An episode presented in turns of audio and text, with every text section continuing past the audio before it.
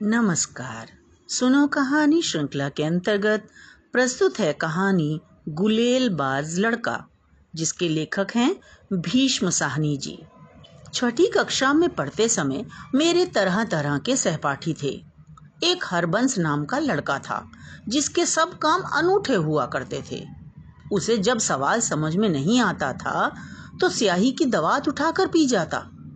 उसे किसी ने कह रखा था कि काली स्याही पीने से अक्ल तेज हो जाती है। मास्टर जी गुस्सा होकर उस पर हाथ उठाते तो बेहद ऊँची आवाज़ में चिल्लाने लगता, मार डाला, मास्टर जी ने मार डाला। वह इतनी ज़ोर से चिल्लाता कि आसपास की जमातों के उस्ताद बाहर निकल आते कि क्या हुआ है। मास्टर जी ठिठक कर हाथ नीचा कर लेते। यदि वह उसे पीटने लगते तो हरबंस सीधा उनसे चिपट जाता और ऊँची ऊँची आवाज़ में कहने लगता, अब की माफ़ कर दो जी, आप बादशाह हो जी, आप अकबर महान हो जी, आप सम्राट हो जी, आप आप मेरे माई बाप हो जी, आप दादा हो जी, आप परदादा हो जी। क्लास में लड़के हंसने लगते और मास्टर जी झेप कर उसे पीटना छोड़ देते थे।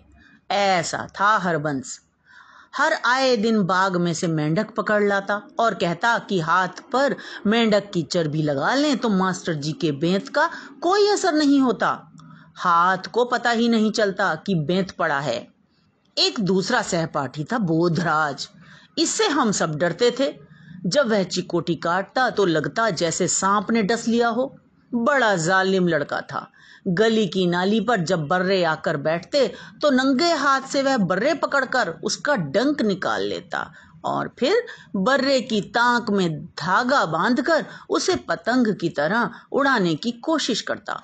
बाग में जाता तो फूल पर बैठी तितली को लपक कर पकड़ लेता और दूसरे क्षण उंगलियों के बीच मसल डालता। अगर मसलता नहीं तो फड़फड़ाती तितली में पिन खोसकर उसे अपनी कॉपी में टांक लेता। उसके बारे में कहा जाता था कि अगर बोधराज को बिच्छू काट ले तो स्वयं बिच्छू मर जाता है। बोधराज का खून इतना कड़वा है कि उसे कुछ भी महसूस नहीं होता।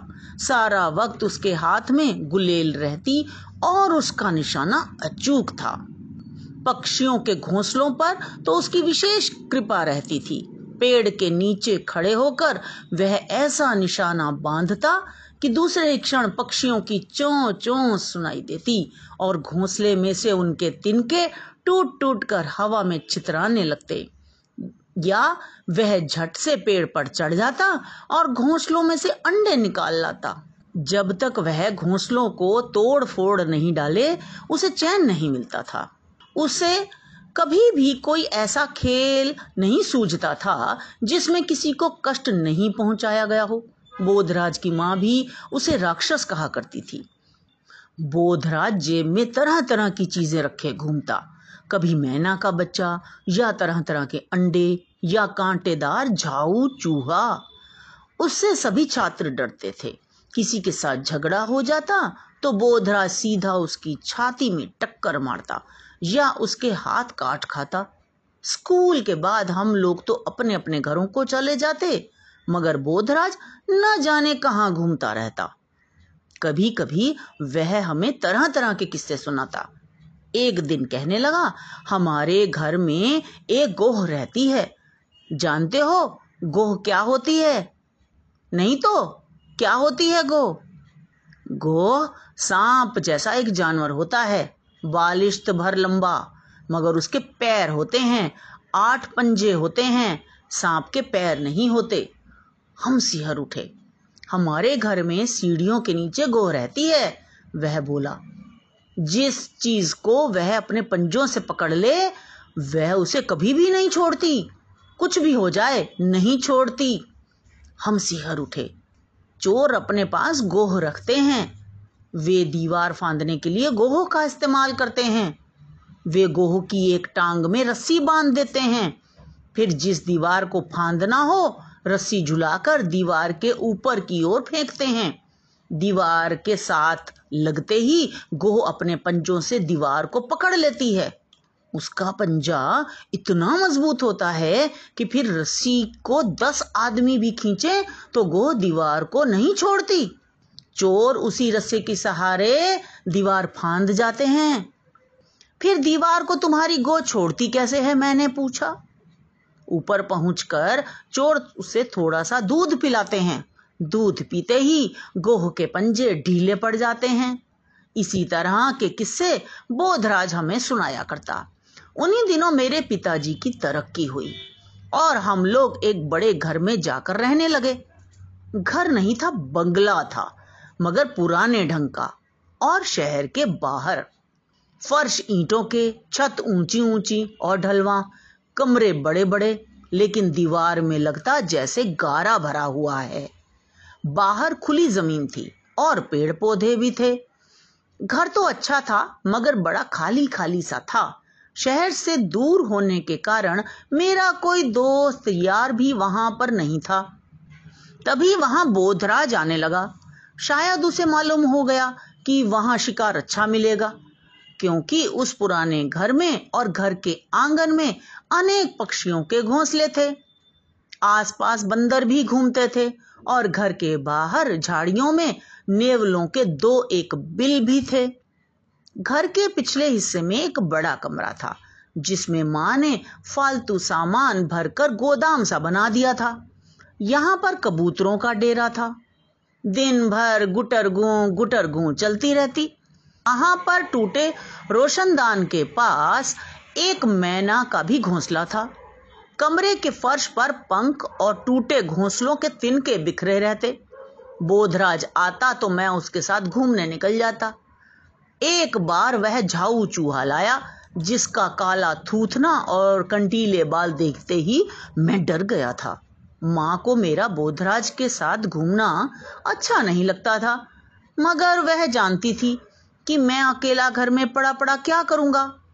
माँ भी उसे राक्षस कहती थी और उसे बहुत समझाती थी कि वह गरीब जानवरों को तंग नहीं किया करे। एक दिन माँ मुझसे बोली, अगर तुम्हारे दोस्त को घोंसले तोड़ने में मज़ा आता है तो उससे कहो कि हमारे गोदाम में से घोंसले साफ़ कर दे। चिड़ियों ने कमरे को बहुत गंदा कर रखा है। मगर माँ तुम ही तो कहती थी कि जो घोंसले तोड़ता है, उसे पाप चढ़ता है। मैं यह थोड़े ही कहती हूँ कि पक्षियों को मारे। यह तो पक्षियों पर गुलेल चलाता है, उन्हें मारता है। घोंसले हटाना तो दूसरी बात है। चुनाचे, जब बोधराज घर पर आया तो मैं घर का चक्कर लगाकर उसे पिछवाड़े की ओर गोदाम में ले गया। गोदाम में ताला लगा था। हम ताला खोलकर अंदर पहुँच गए। शाम हो रही थी और गोदाम के अंदर झुटपुटा सा छाया था। कमरे में पहुँचे तो मुझे लगा जैसे हम किसी जानवर की मांद में पहुँच गए हों। बला की बू थी और फर्श पर बिखरे हुए पंख और पक्षियों की बीट। सच पूछो तो मैं डर गया। मैंने सोचा, यहाँ भी बोधराज अपना घिनौना शिकार खेलेगा। वह घोंसलों को तोड़ तोड़ कर गिराएगा, पक्षियों के पर नोचेगा, उनके अंडे तोड़ेगा। ऐसी सभी बातें करेगा जिनसे मेरा दिल दहलता था। न जाने माँ ने क्यों कह दिया था कि इसे गोदाम में ले जाओ और इससे कहो कि गोदाम में से घोंसले साफ़ कर दे। मुझे तो इसके साथ खेलने को भी मना करती थी और अब कह दिया कि घोंसले तोड़ो। मैंने बोधराज की ओर देखा। तो उसने गुलेल संभाल ली थी और बड़े चाव से छत के नीचे मैना के घोंसले की ओर देख रहा था। गोदाम की ढलवा छतें तिकोन सा बनाती थी। दो पल्ले ढलवा उतरते थे और नीचे एक लंबा शहतीर कमरे के आर पार डाला गया था। इसी शहतीर पर टूटे हुए रोशनदान के पास ही एक बड़ा सा घोंसला था। जिसमें से उभरे हुए तिनके रुई के फाहे और लटकती थिगलियाँ हमें नज़र आ रही थीं। यह मैना का घोंसला था। कबूतर अलग से दूसरी ओर शहतीर पर गुटरगु गुटरगु कर रहे थे और सारा वक्त शहतीर के ऊपर मटर कश्ती कर रहे थे। घोंसले में मैना के बच्चे हैं, बोधराज ने कहा और अपनी गुलेल साध ली। तभी मुझे घोंसले में से छोटे छोटे बच्चों की पीली पीली चोंचें झांकती नज़र आईं। देखा, बोधराज कह रहा था, ये विलायती मैना है, इधर घोंसला नहीं बनाती, इनके माँ बाप ज़रूर अपने काफिले से बिछड़ गए होंगे, और यहाँ आकर घोंसला बना लिया होगा। इनके माँ बाप कहाँ है? मैंने पूछा। चुग्गा लेने गए हैं, अभी आते ही होंगे, कहते हुए बोधराज ने गुलेल उठाई। मैं उसे रोकना चाहता था कि घोंसले पर गुलाल नहीं चलाए पर तभी बोधराज की गुलेल से फर्र की आवाज़ निकली और उसके बाद ज़ोर से टन की आवाज़ आई। गुलेल का कंकड़ घोंसले से न लगकर सीधा छत पर जा लगा था, जहाँ टीन की चादरें लगी थी। दोनों चोच घोंसले के बीच कहीं गायब हो गईं और फिर सख्ता सा आ गया। लग रहा था मानो मैना के बच्चे सहम कर चुप हो गए थे।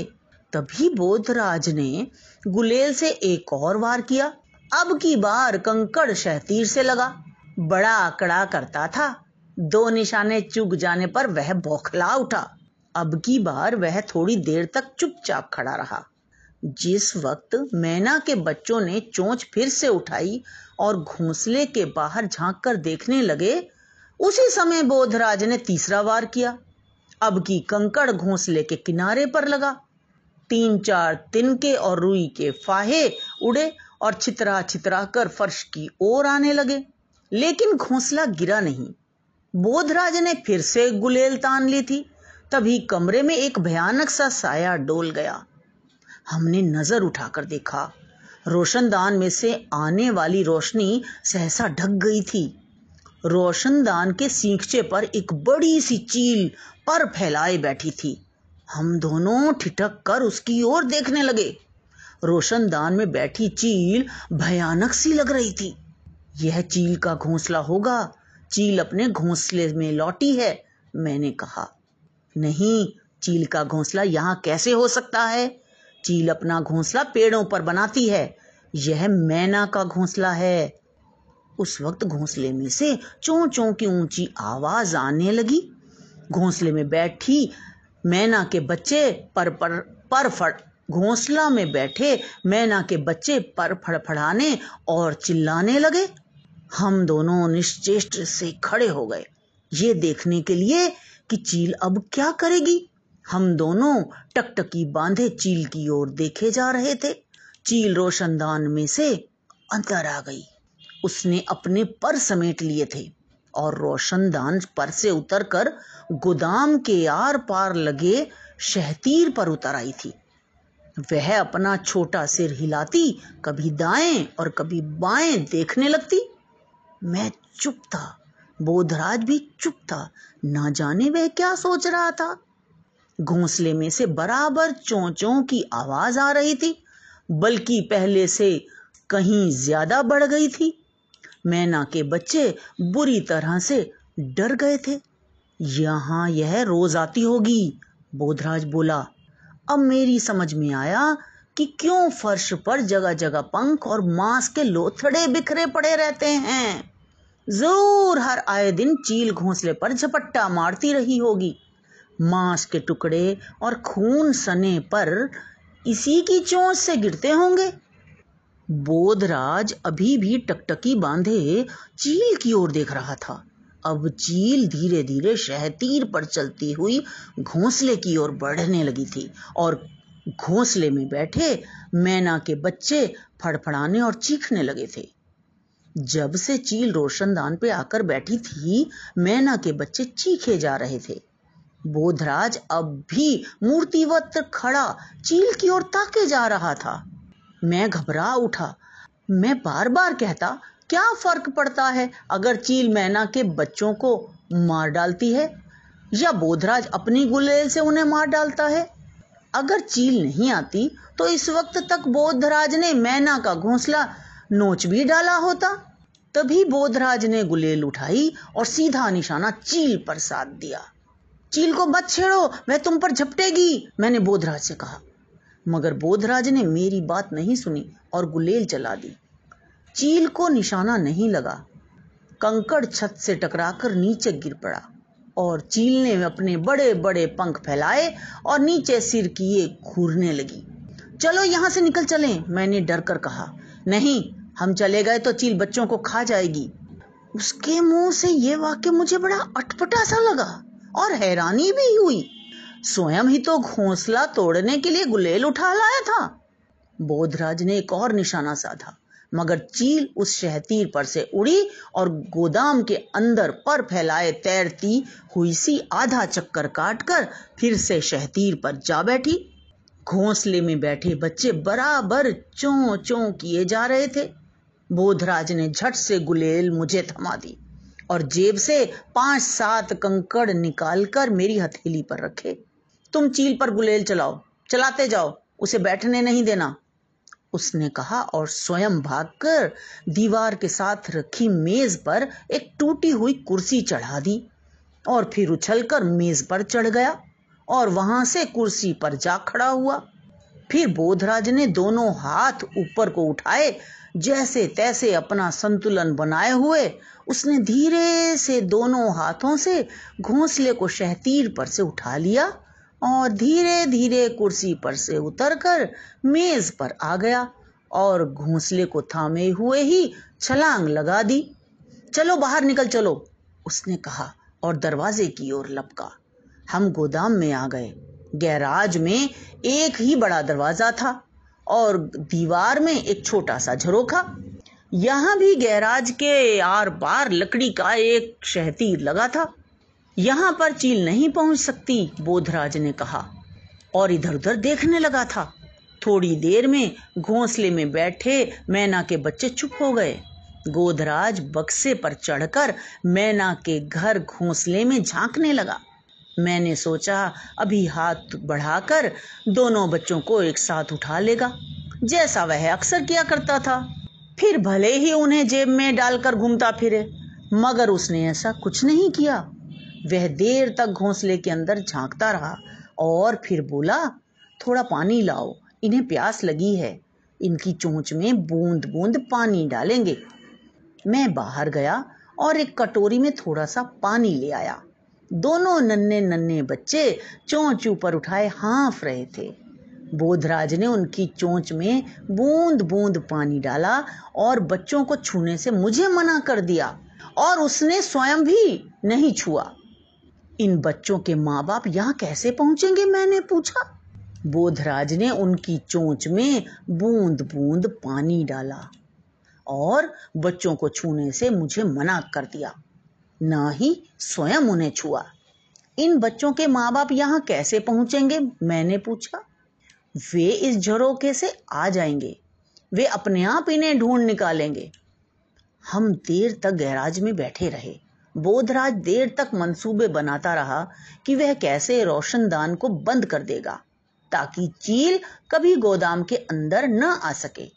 उस शाम वह चील की ही बातें करता रहा। दूसरे दिन जब बोधराज मेरे घर आया तो ना तो उसके हाथ में गुलेल थी और ना जेब में कंकड़।